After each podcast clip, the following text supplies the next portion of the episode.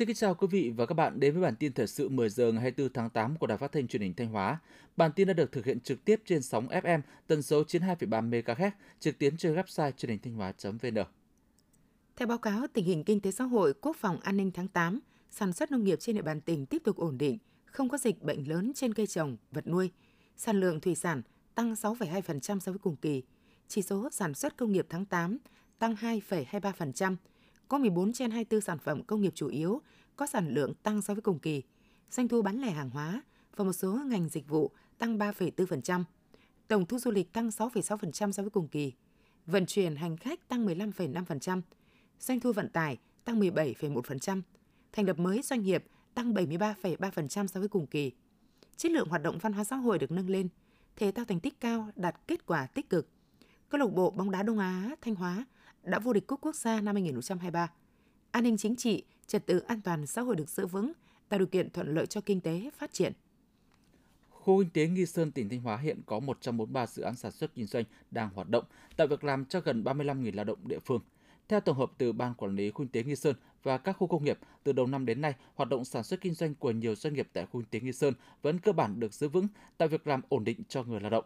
Tổng giá trị sản xuất của các doanh nghiệp đạt hơn 89.270 tỷ đồng, doanh thu đạt hơn 92.700 tỷ đồng, nộp ngân sách nhà nước đạt hơn 10.300 tỷ đồng.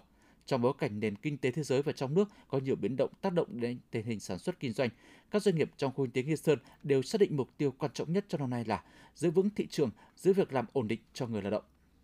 Hiện nay trên địa bàn tỉnh có 389 chợ, 27 siêu thị, 2 trung tâm thương mại và khoảng hơn 120.000 cửa hàng kinh doanh.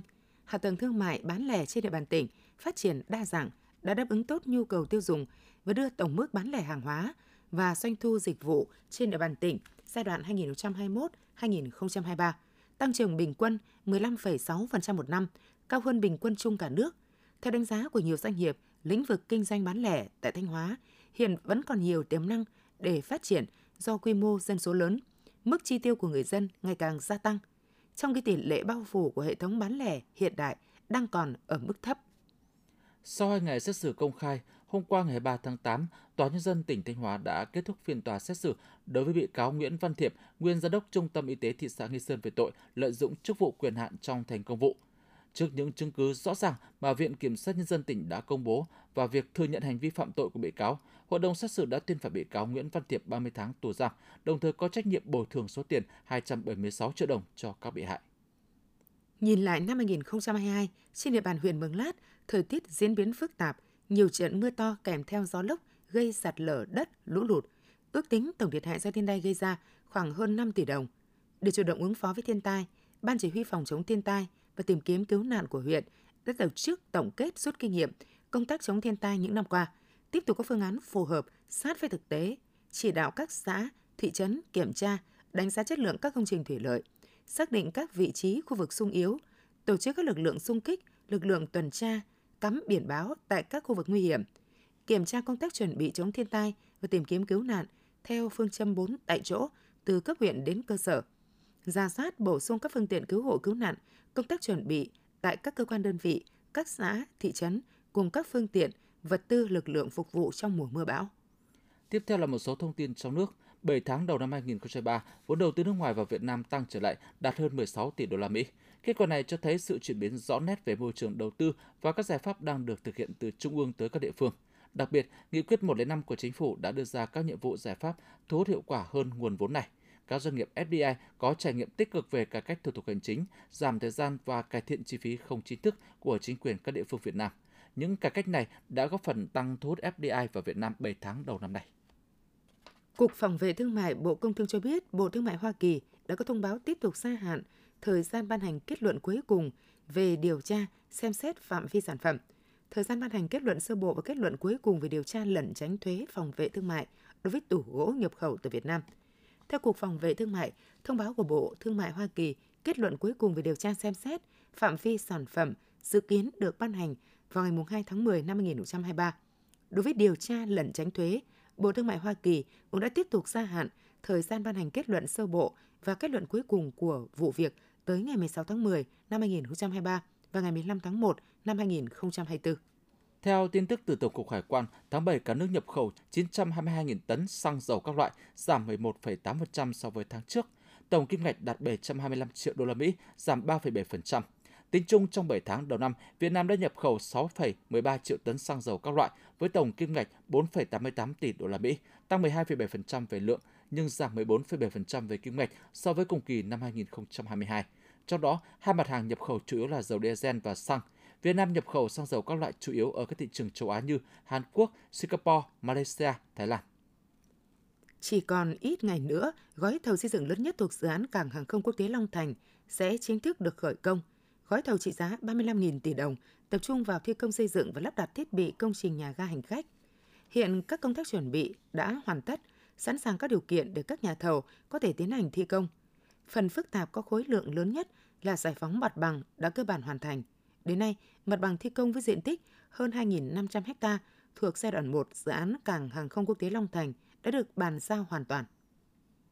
Hôm qua, Sở Giao vận tải tỉnh Bình Định cho biết đang có chủ trương sửa chữa nâng cấp cầu Thị Nại tuyến Quy Nhơn, Nhơn Hội theo chỉ đạo của ban dân tỉnh với kinh phí 44 tỷ đồng.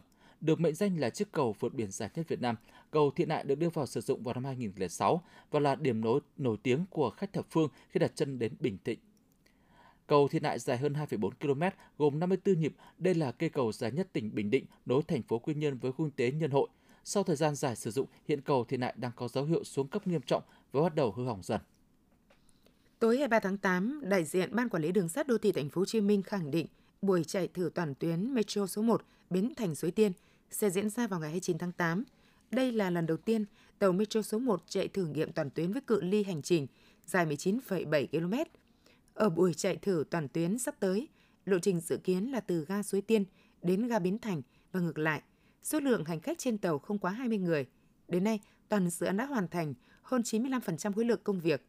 Ban quản lý đường sắt đô thị thành phố Hồ Chí Minh và các đơn vị liên quan đang nỗ lực đẩy nhanh tiến độ dự án, sớm hoàn tất công tác thi công trong thời gian tới để đưa vào vận hành thương mại. Sau hơn 4 tháng triển khai, cuộc thi dự án khởi nghiệp thanh niên nông thôn năm 2023 đã nhận được 446 hồ sơ dự án tham gia thi từ 63 tỉnh thành đoàn trên toàn quốc. Ban tổ chức đã chọn 135 dự án tham gia vòng bán kết theo ba khu vực Bắc Trung Nam tại tỉnh, thành phố Khánh Hòa, Cần Thơ, Hà Nam. Tại vòng bán kết cuộc thi, khu vực miền Trung tại Khánh Hòa có sự tham gia của 41 dự án. Kết quả ban giám khảo đánh giá cao và chọn ra các dự án tham gia vòng chung kết cuộc thi dự án khởi nghiệp thanh niên nông thôn năm 2023 dự kiến tại Sóc Trăng vào tháng 10. Chỉ trong vòng 9 tháng, hơn 200 trường hợp công chức viên chức ở tỉnh Bình Thuận có nguyện vọng thôi việc, chiếm tỷ lệ 1,26% trong tổng số công chức viên chức của tỉnh này.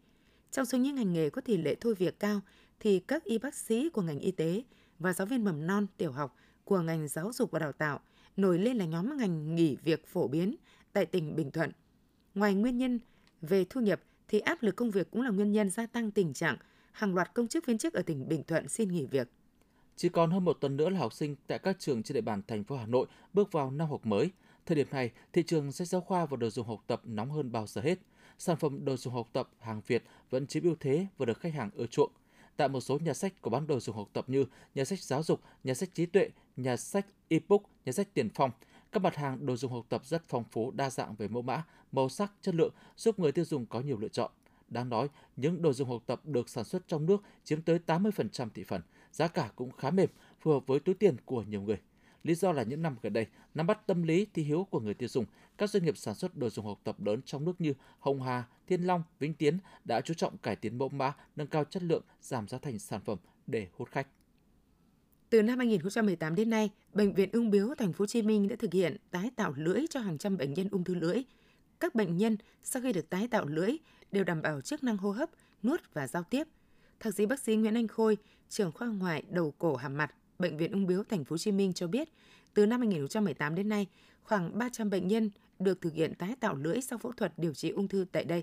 Tỷ lệ thành công lên đến 98%. Hầu hết các trường hợp cắt toàn bộ lưỡi, đáy lưỡi đều được tái tạo, đảm bảo phục hồi chức năng nói và nuốt.